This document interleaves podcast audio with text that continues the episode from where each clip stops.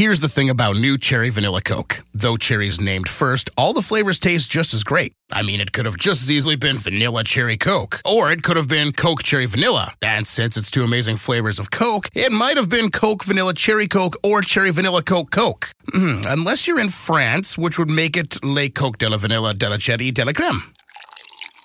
New Cherry Vanilla Coke. So good together. And new Cherry Vanilla Coke Zero Sugar. Same great taste, zero sugar. In this episode, we'll do a live coaching call with Dave to help him with the pricing for his services.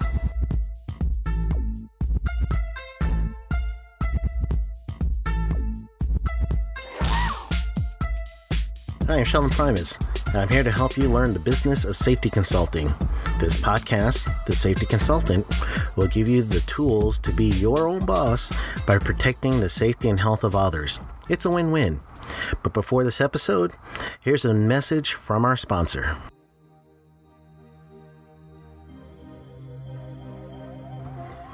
Start your own safety consulting business. Your knowledge and experience can give you the freedom of being your own boss. I'm Sheldon Primus. I've been a consultant since 2008. I've developed the Safety Consultant Blueprint to give you a step by step guidance to get your safety consulting business started. Go to safetyconsultantblueprint.com, enter the code podcast for 20% off of your registration. Experience the amazing feeling of taking charge of your own destination while helping others become safe and sound. Welcome back. Let's get right into this episode with Dave Delaney. Um, of course, as you know, this is uh, you know new for me, being on my own and out there trying to make it happen. I, I do have experience in working with, as you know, um, city government and um, private sector and, and providing uh, uh, risk and safety management consulting work. I've been doing this for a long time, but I've never really. Well, I've done I've done some work on my own before, but uh, you know, uh, you know, you get scared and have to Oh, go yeah. work and. Because it's all on you now, right? yeah, yeah. So now it's all on me now. Now I gotta. I, I can't be with my last opportunity. The last time I I started the business, the business was going. Uh, this was during the recession. Um, you know, the first big recession that happened back in 2007, 8, where about? Yeah. Yeah, you know, I got laid off from my um my, my job, and um, you know, I was just uh, they did provide enough money to you know I I wasn't the only one. A lot of us got laid off. My book of business went from hundred percent to I don't know thirty percent. And I guess in this business or in the risk and safety management business, a lot of people who work for companies, safety and training is the first thing to go when there's a recession. I don't know if you're aware of that, but uh, Oh yeah, yeah, yeah. No, I've seen it all the time. It's, a, it's a typical thing in our field because that means the company doesn't know the true cost of an accident. So they're they're doing the the they're weighing things as far as what brings us money and what goes out of money. So they keep thinking safety keeps taken away from the bottom line when they don't know safety is protecting the bottom line. Right. My name is uh, David Daly, and I am the for my com- my company name is Professional Risk Control Consulting Services LLC, and of course I am the era vice president. And of course, you could name yourself whatever you want to be, or part, you know. But I'm the era vice president on my business card um, uh, for the company, uh, and we do risk and safety management consulting services uh, for government and um, private uh, businesses and um, insurance brokerage firms uh, on the commercial and industrial side of things. Um, we've been around since 2000, actually September 9th, 2010. And um, the business was, uh, was dormant for a little bit and um, back up and running and we've been providing services. You know, we have a few accounts that are in, um, in the pipeline, if you may, um, uh, servicing cities, uh, county, um, operation, construction, and um, you know those transportation. We do the types of uh, um, fleet risk management. Uh, and where are you? So everyone knows your, your physical so We're location. in South Florida here in uh, Fort Lauderdale, Florida. And where do you service? Well, we service the all of South Florida, um, the the length and breadth. If you start from, let's say, Vero Beach, um, so you go in that direction, Vero Beach. We will go to Orlando and Tampa and St. Petersburg and in the Panhandle if we have to uh, for work. But for the most part, you take the I-10 corridor all the way south to the Keys. You got a specific question, so go ahead and hit me with your specific question. I'm writing my my notes over here so I could make sure I'm hearing you uh, properly, and, and we get your, uh, your your answer for you as best as I can. So I am looking at the opportunity. Um, it's in the pipeline for for my company to conduct um, a confined space audit at a water treatment um, facility. It might be more than one. It could be three or four um, different locations, and I am like struggling with you know, how do I price this because I've done audits before uh-huh. uh, in other facilities, manufacturing facilities, and different types of facilities. I've audited you know, different areas, but I've never really you know done the type of audit that they're asking for in a water treatment facility. I've done confined space audits before, but of course I'm doing it for a company that's paying me a salary as opposed to now I gotta figure out a way to, you know, I have to feed my family. So how do I, you know, um, structure a a decent proposal that makes sense, that's reasonable, and you know will work the effort. Reasonable uh, for who? Huh? Reasonable. Reasonable for, for whom? For, for, for all concerned, you know. I mean, mean, okay. you know, what's what's you know, unreasonable is a loaded uh, position. Um, it's it's loaded because uh, you, you you really have to figure out um, what's the value of the service to them. So, uh, what's your what's their driver? Uh, what was there something that happened that asked them to get a hold of you? Um, the value of the service to them I think they have had their they have a safety management person. I don't know how sophisticated that person is, and they believe that person needs help. And had some events in the past having to do with um, not just confined space related issues, but you know, at the facility, you have, let's say, a fall from a, a aerial lift. I think you and I talked about this.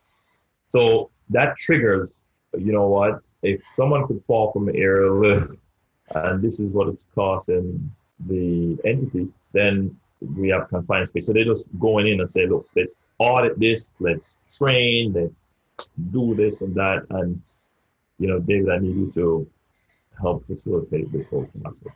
Okay. Uh, have you had a past relationship with them before in service? Yeah, I, in, in other areas, in risk management, yeah In safety. Okay. But, yeah. So these are people who I know from past relationships.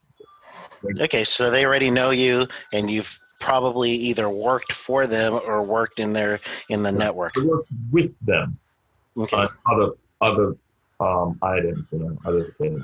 Because in the risk management field, um, it, from what I do, is very broad. Like I said, you know, I might have um, I've worked with them in different areas, and I provided support for them when I'm in other roles. So know that they know that I'm in this role. You know, they're like, okay, David, we know you, we know of your work, so know that you're doing this in private on your own. We're going to give you a shot at coming up. Okay. Uh, are you going to stay on the plant side with the, the work, or are you actually going to uh, go into the distribution system to check them, or is everything all plant based? Just inside of the plant. Uh, okay, so you're talking clarifiers, uh, you're talking maybe a, a, clarifier, maybe a lift station, maybe you're uh, looking at uh, some other chemical vats or holding tanks, maybe. Yes, chemical vats, holding tanks, um, vaults, electrical vaults. Okay. Um, we're going to be looking at, um, yeah, uh, those types of area. Um, so, and the entries are mostly for cleaning, or are they doing mechanical work or welding, or uh, what's the entry going to be? Right. So the idea is to first identify all of their confined spaces on the facility. So I'm planning to follow what's called one of their site map or process flow uh, piping map okay. to kind of find where those confined spaces are. And, you know, of course, audit that to see what they're doing and then ask questions relating to, okay, so what are some of the potential hazards associated with the space, the space number, the frequency of entry, uh-huh. types of activities that are performed in the space, uh, whether or not it's labeled, um, or looking at some of the control measures that should be in place for that particular space, uh, and uh, PPE, and whether or not it, it is a confined space or a permitted confined space.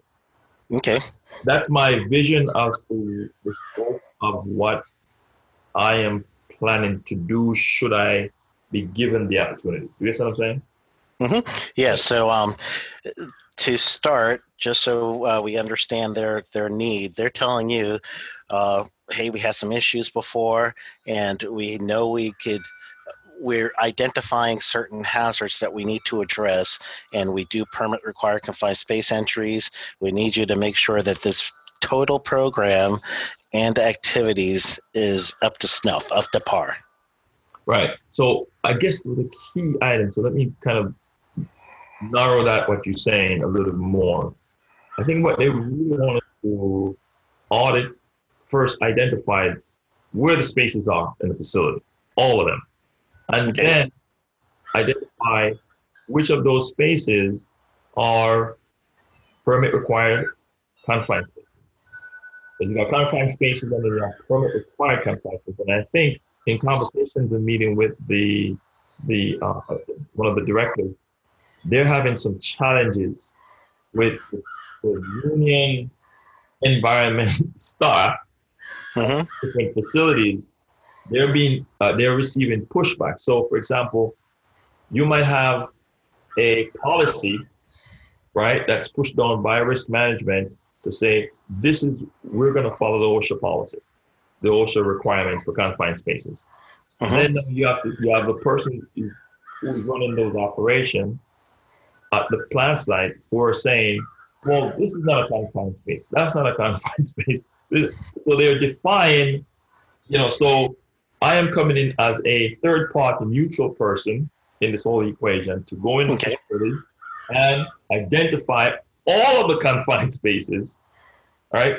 And mm-hmm. then once I identify those confined spaces, then you know bring that no a determination to okay, this is a based on definition, this one is a permitted confined space, and this one is.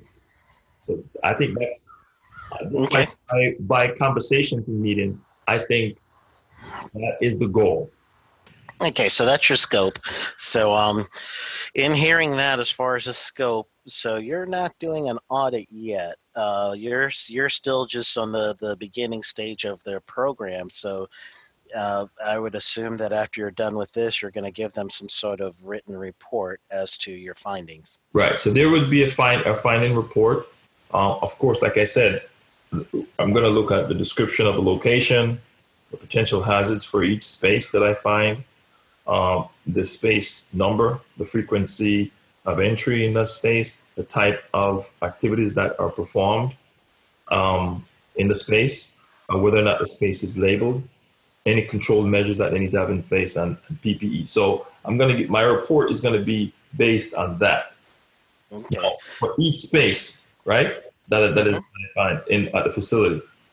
And then they're asking also to, for training. So when I'm done with that, then I'm going to submit my report with pictures and things like that.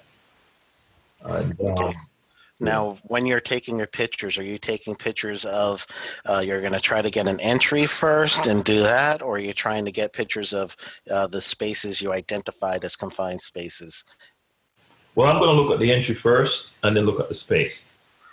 From what I'm hearing, I'm hearing a couple of things that you you mentioned. So uh, also I'm hearing uh, different things with your scope too, and then you have to add some training. So uh, it sounds like you've got two clear things. One is uh, you need the pricing for current service, right. and then you could probably add an addendum in there, as in if they choose you for the rest of it, this is how much your pricing is going to be for the next services. Is that uh, correct? All right. So when you say services, what do you mean? Because I, I clearly have two items. One is um, doing the audit. Mm-hmm. And the second one is doing training. Correct. So uh, you could even add a third if you wanted to, which is creating procedures. So, uh, I mean, specific sp- procedures in the form of a job hazard analysis.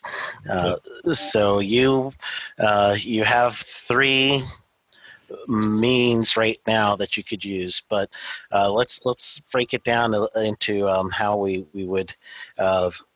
Break into this pricing for you. So one of the things I would uh, I would think of as far as uh, your pricing, if I'm thinking about first the identification of the space, uh, and this is mm-hmm. this is a theory for all pricing though. All pricing is is first and foremost what does it cost or what do you want to make from it? So you want to always start with that in mind and start with what you know, which is hourly, right? So hourly right. is always the, the first start. So uh, how many hours do you think it would do? And let's break it down into identifying the spaces as being permit required or just uh, a confined space. And the, the, reason, the reason we want to do that is because, first and foremost, any confined space can be permit required confined space if there's a hazard there. Right. So, so uh, most of your confined spaces can actually be a permit required confined space right off the bat. So you're really doing hazard identification.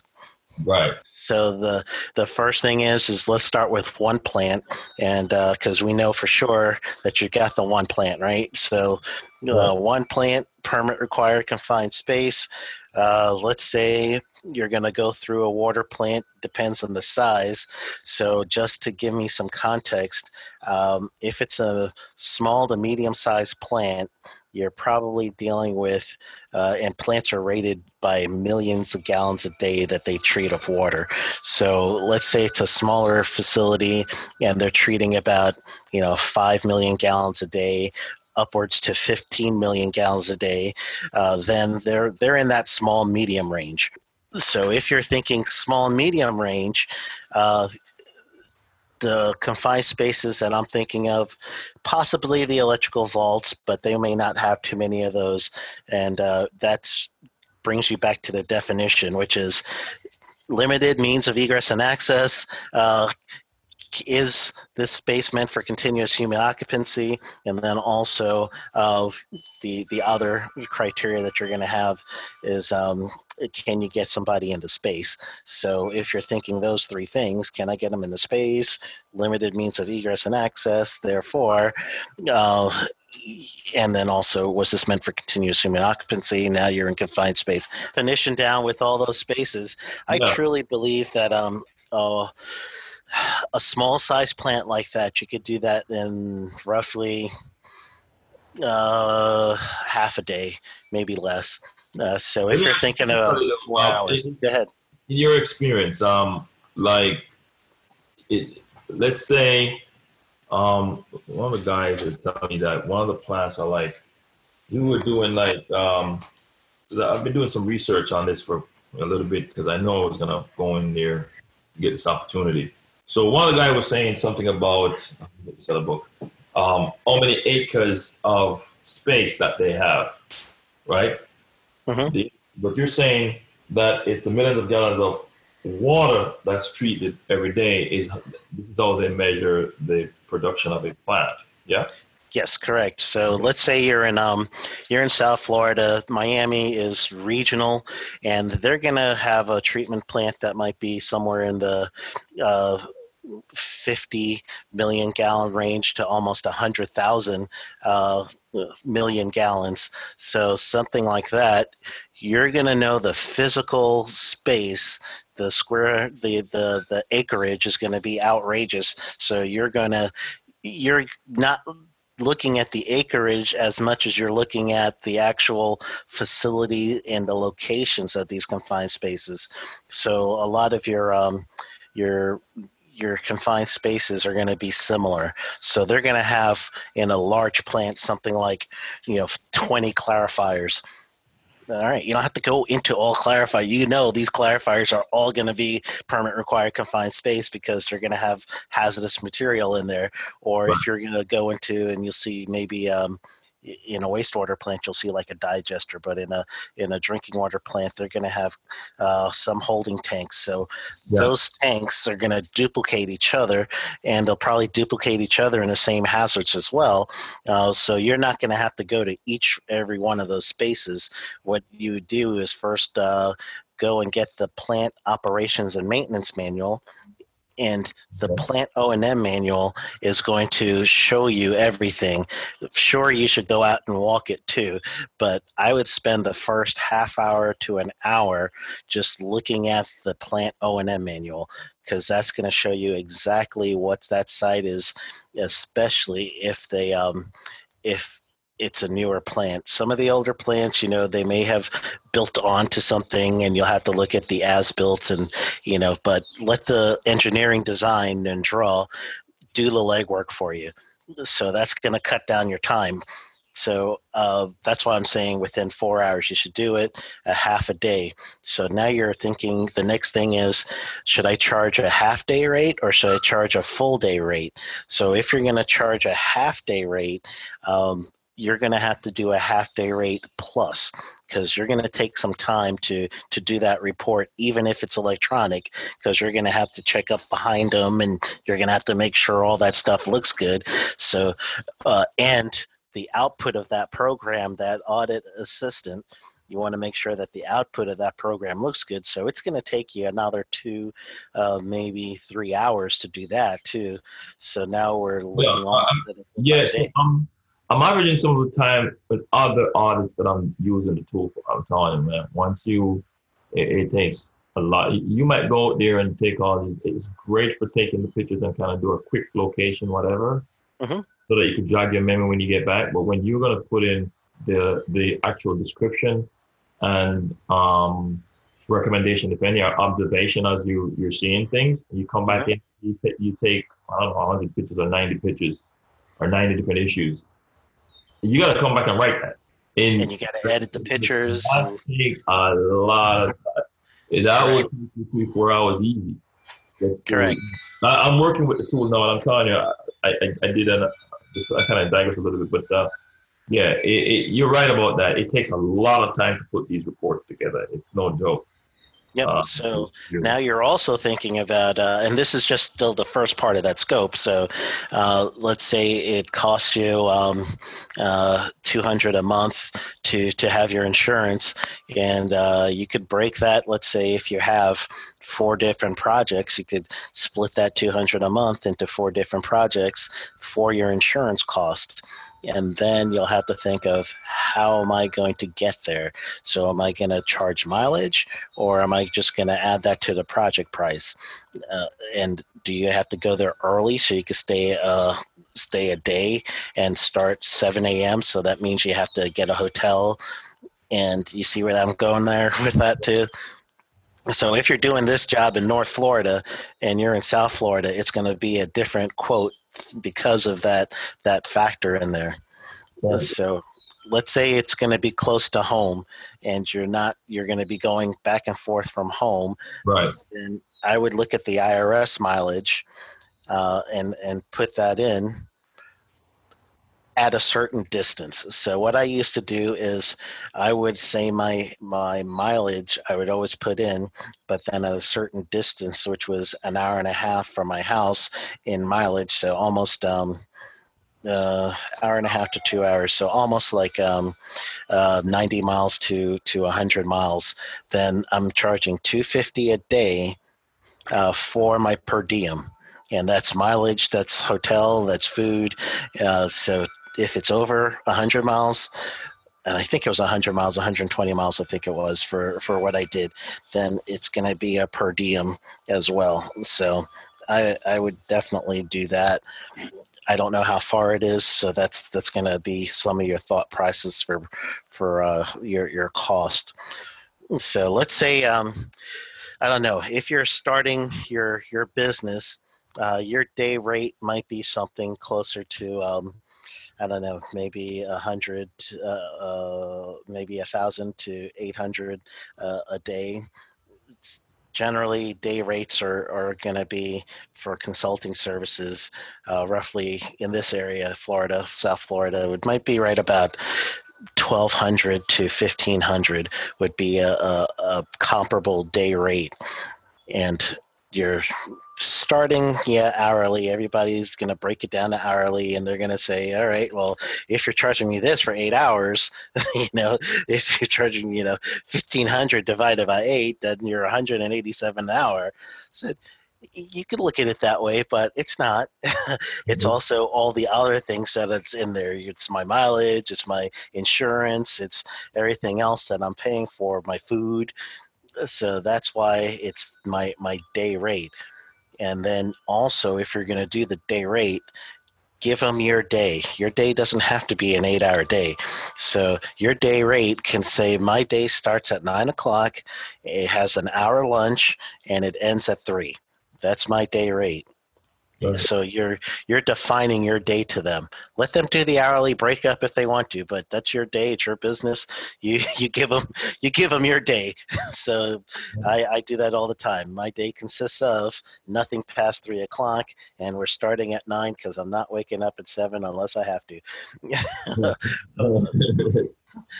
and I I do that too.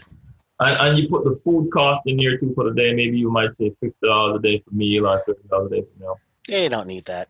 They, they don't care about that because uh, if you do get uh, someone that that's picky about that, you're going to get challenged with everything that you do yeah. later on. You just give them the day rate and make it sit. Yeah, that's your thinking behind the price. Right. So uh, that's one one uh, aspect of this. So if you're going to do, I would say for for the scope part, the beginning part, it may serve you better to do a day rate. Um, because you could do the day rate that will include the report and I would make I wouldn't make that day rate any lower than 800.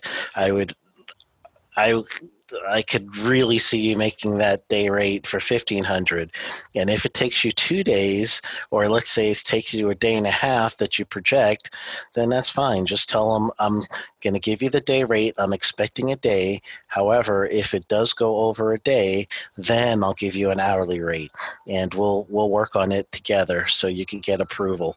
So uh, you say I expect a day but my hourly rate is uh, you know when i first got started i was doing my hourly hourly rate about 80 an hour.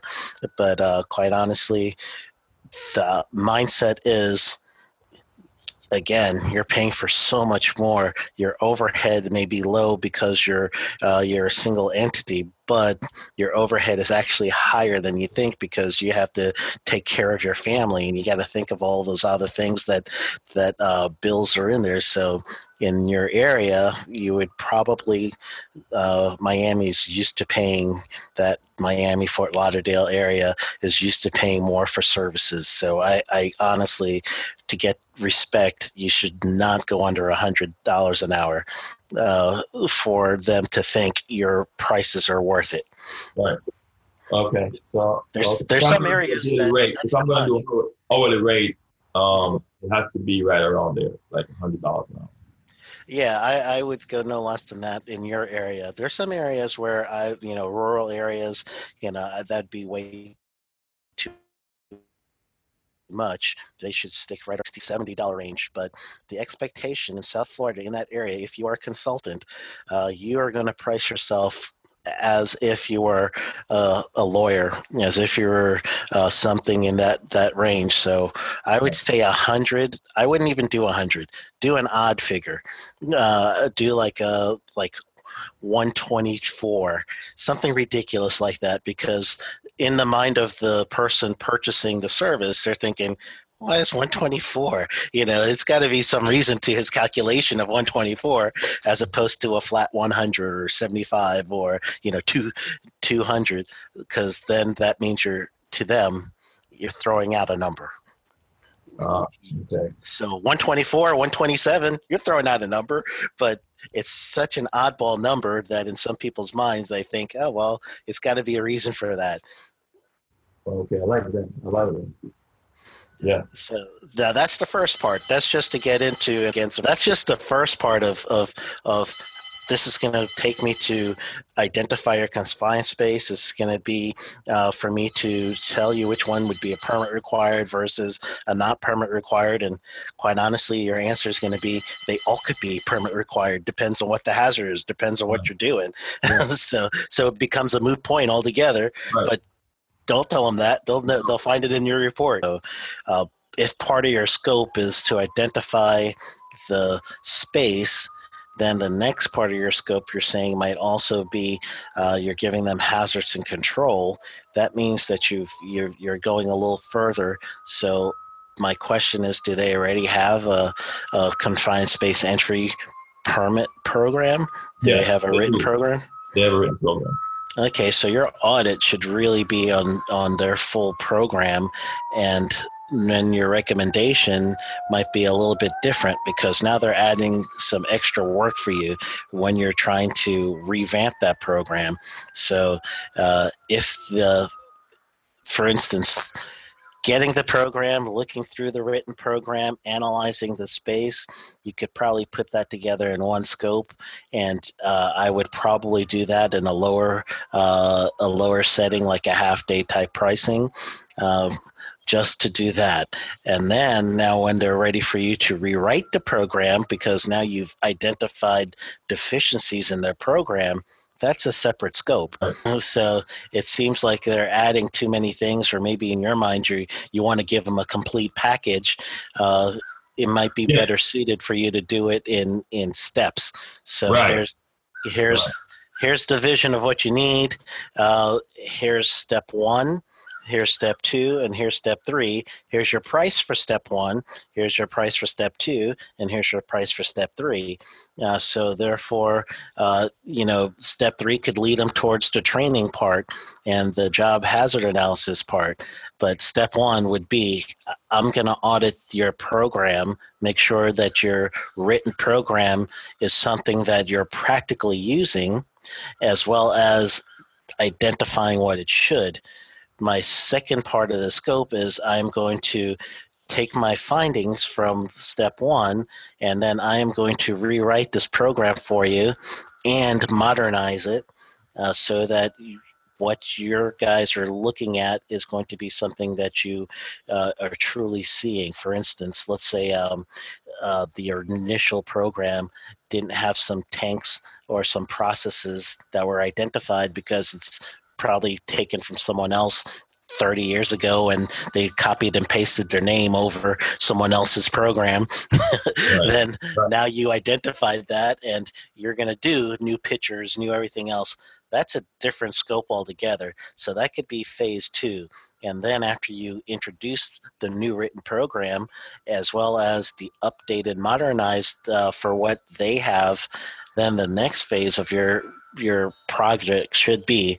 I'm going to introduce it to your staff through training, and uh, we'll even do a job hazard analysis for one of your tanks or two of your your uh, frequently uh, entered tanks. Because if you're doing your um, your risk assessment, probability times severity equals risk, right? Yeah. So just pick your highest risk things like uh, entering the clarifier or going into a chemical vat, and you tell them, I'll do two job hazard analysis with your people, uh, and I'll teach them how to do a job hazard analysis for themselves. So now step three is training and a job hazard analysis. They could work with that. And if you now split it up into those three things or phases, you're going to get a contract that you could give them a price for each one of those phases Wow. and let them choose a la carte. You know, well, we need phase one definitely. We probably need phase two depending on what happens in phase one, and then we'll choose if we want to do phase three with you or not, or maybe we'll do it later on the next budget. But um, you're right now in February, which is. Uh, uh, quarter two, so you're probably going to get some some traction in quarter three uh, if you do your your uh, your proposal now. Uh, or if not, you could start your proposal saying, "I'll do phase one in quarter two. Um, let's do, you know, phase two in you know quarter three, and then before the fiscal year is over in in September, let's go ahead and, and finish that up. Or we could do that in October when the new fiscal budget comes in, and now you have training, and then you have your JSA available. So that's how I would break that up. That's awesome, man. That's, that's uh, uh, the first one is to do the identification. hmm thing. You, you kind of helped me just now with uh, kind of seeing that workflow. You know, um, so it's step one. You do the as you do the identification of the confined spaces. Now we know all of them could be permitted confined spaces. Where they're located, what area of the plant are they, Yep. how many they have, you know, and kind of a description of it. And then then we have we could rewrite the program, their existing program, to include things that they don't already have. We Yep. in in you know, and the third one would be to do um, a training of their key personnel uh, to make them competent persons on There you go. spaces. Oh, well, if you're doing that, do two. Make one their competent person, and do another training for uh, for the staff, an annual training. Yeah. So we do. Oh yes, it's split in two. That's a good one. And um, and then a job hazard analysis of, you know, one of the, their most their highest hazard hazardous area. You know, like you said, you know, entering the tanks. You could do a JSA on that, or a JSA on getting into those chemical vats, Mhm. or a JSA on getting into where, where else? Somewhere the scrubbers probably. Yeah, yeah. So don't get caught up too much about the space because you're going to see the parent. And uh, again, once you get your your the plant operation and maintenance manual, I bet you in a section of that, whoever their design engineer was, uh, they will have a section in there on safety and health. Uh, all O and M's will have it, so you'll be able to see already what was designed as an um, permit required confined space or a confined space, and then you just talk to interview the people there spend some of your time talking to the operators and get you know get their opinion on you know what spaces do you feel have that you've been going into since you've worked here have been more of a confined space? What do you use as far as your rescue? Because you'll have to keep that in mind too. So what's what do you use as your procedure? Is there a standard operating procedure floating around? Can i take a good look at that?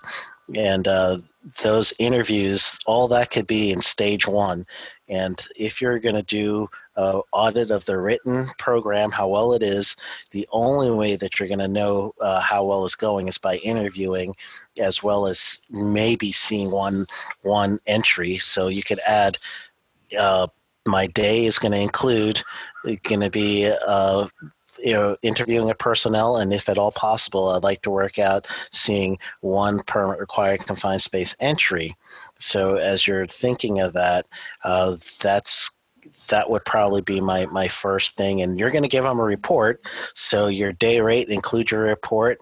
That phase one can easily be you know a, a $1200 contract for phase one and then phase two when you're going to rewrite everything that may actually be a little less money uh, maybe a $800 thing because now you're you're sitting down you're rewriting you're going to take some pictures. So that may even be a half day rate if you wanted to and you know make it 600 for that half day or, or something to that effect.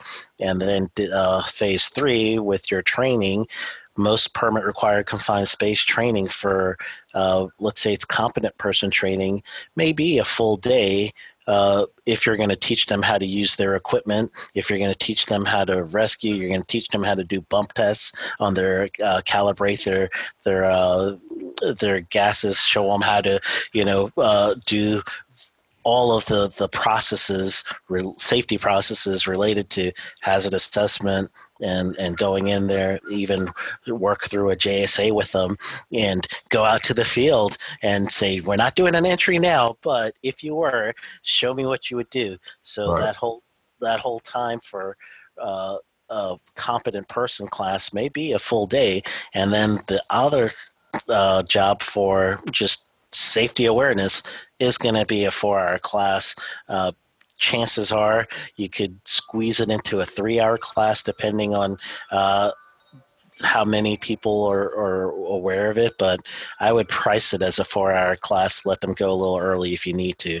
So if you're thinking of that last phase, that last phase, uh, you probably might price it a little different because uh, you may not price it per for your day rate but you probably want to price that one as a student rate and then uh, right. student rate for a four hour class it probably my my rule of thumb is about 15 hours per uh, $15 per hour per student so uh, that's that's just you know rough so if we're doing 15 hours i got my little calculator 15 yeah. hours uh, four hours $15 an hour four hours long.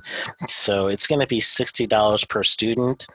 Uh, so let's say they have uh, a uh, hundred uh, let's say now let's let's even break it down. So let's say they have 10 students so that's going to give you $600 i would say uh, up to 12 students up to 15 students i'll give you $600 up to that person so in their mind they're doing the math and they're thinking well that's if i'm doing 15 and he's giving me 600 then he's already giving me a discount from the $60 per person rate and listed out $60 per person and yeah. then but i'm going to give you 600 i'll cap it at 600 up to uh, up to your 15 attendees.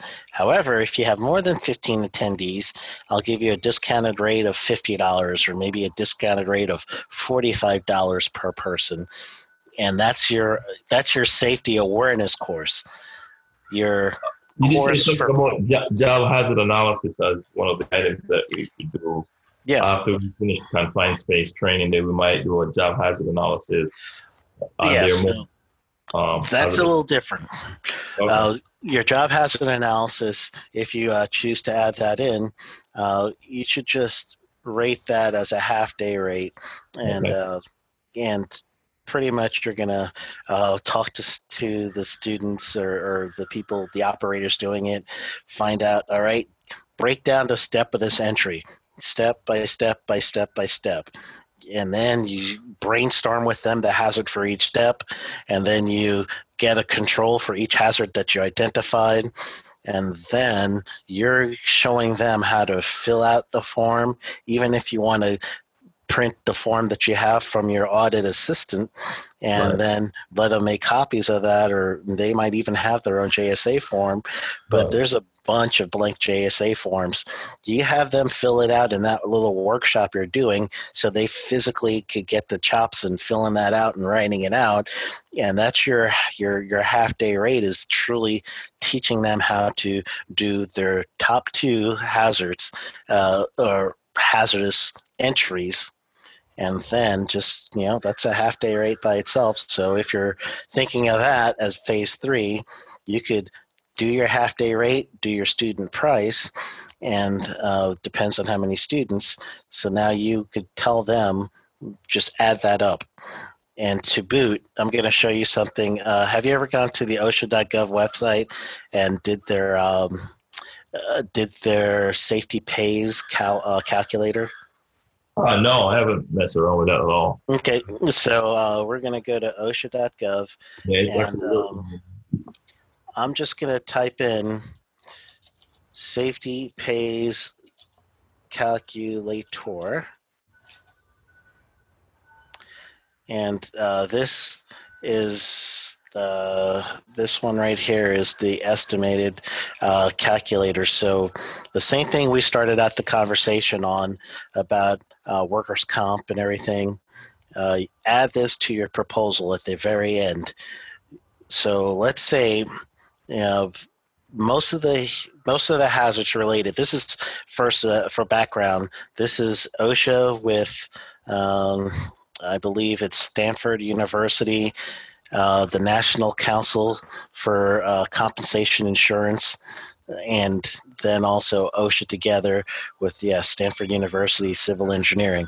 They looked at the NCCI's three-year history of claims by code.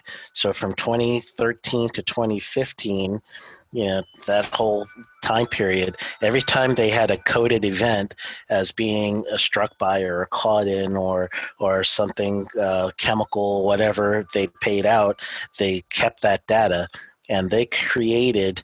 Uh, this is the scale that they found between direct costs and indirect costs. So you're probably aware of this already. However, however, yeah. So this scale over here, that's how they got that scale. So now that you have this, this cost estimator I, I, do put on a lot of my uh, a lot of my proposals. So let's say from a permit required confined space, you're going to save one person from asphyxiation right. because now they are going to have uh, some sort of uh, protection by having either uh, respiratory protection or you're going to add ventilation, whatever. Uh, you don't know your city and counties uh, that you're working with profit margin, but let's say that they're operating on a base level profit margin of maybe 5%. So five cents out of a dollar is going to go to paying this. Uh, the direct cost over three years of empirical data says one asphyxiation is going to be $214,000. Wow. Most direct costs are paid for by insurance, but the city and county is going to have to recoup the indirect cost. So let's say that indirect cost is going to be recouped because they're self-insured. Most counties are going to probably be self-insured up to 500,000. One right. event is going to take off, you know, a good chunk of their their budget, right? Right. And uh, I'll go back here to the the background. So in the background, all of these costs here that you're looking at is associated as that indirect cost. You know, wages paid to injured workers, the cost of the lost time, the stoppage, all those stuff you've been telling your your risk management and insurance people yeah. for all these years. Yeah, you know, those are the costs that they have laid here. I would just go ahead and copy some of this, paste it right into your proposal. You may have to do, you know, two or three bullets, maybe not the whole thing, mm-hmm. and uh, tell them the work that you're doing now is going to save you from having to. Uh, let me do it again because we lost it. Where we said five percent.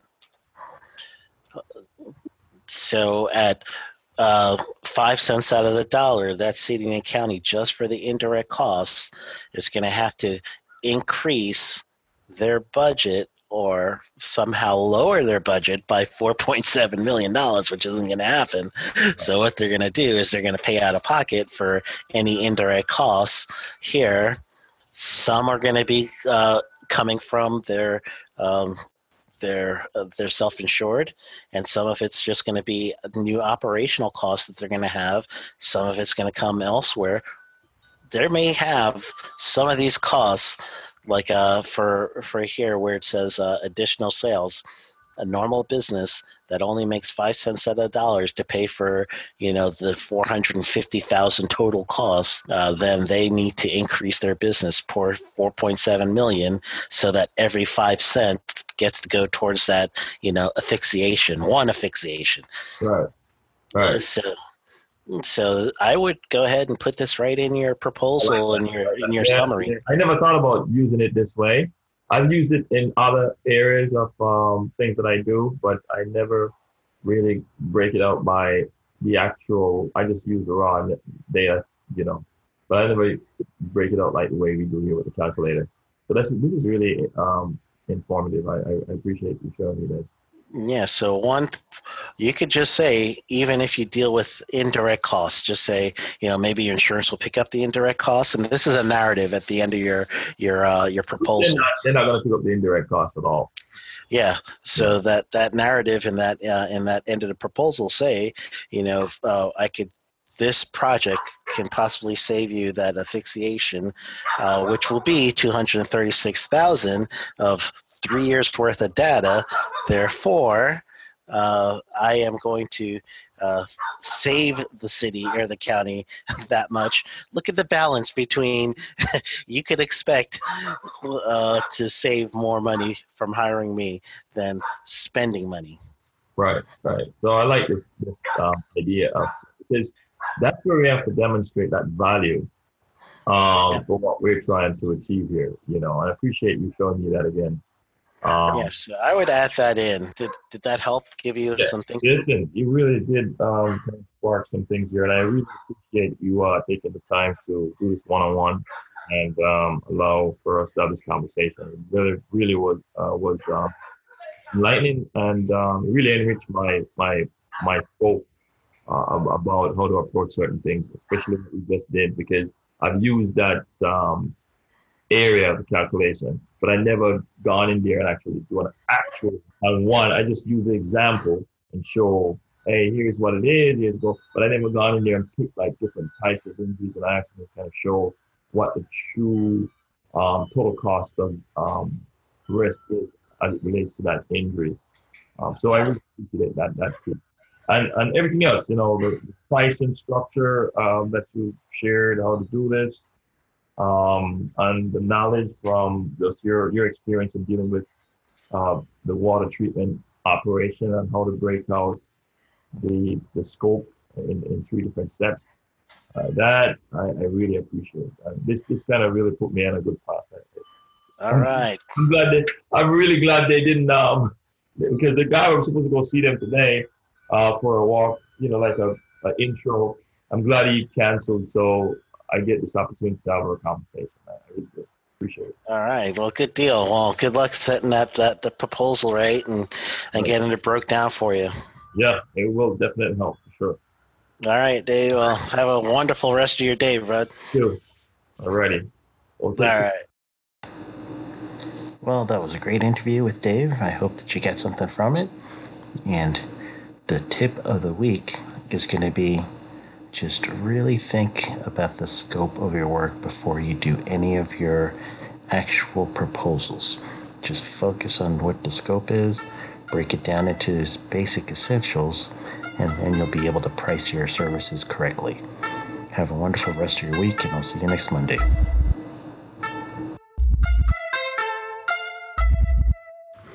The Safety Consultant podcast was brought to you by the Safety Consultant Blueprint course. So, to help your safety consulting business get started on the right track, you want to get actual step by step by step guidance to getting your safety consulting business going. Go to the Safety Consultant Blueprint course online, which is www.safetyconsultantblueprint.com. Whether you're streaming, gaming, video chatting, or doing it all at once, gig speed internet from Xfinity makes you a multitasking champion. That's simple, easy, awesome. Go online, call 1 800 Xfinity, or visit today. Restrictions apply.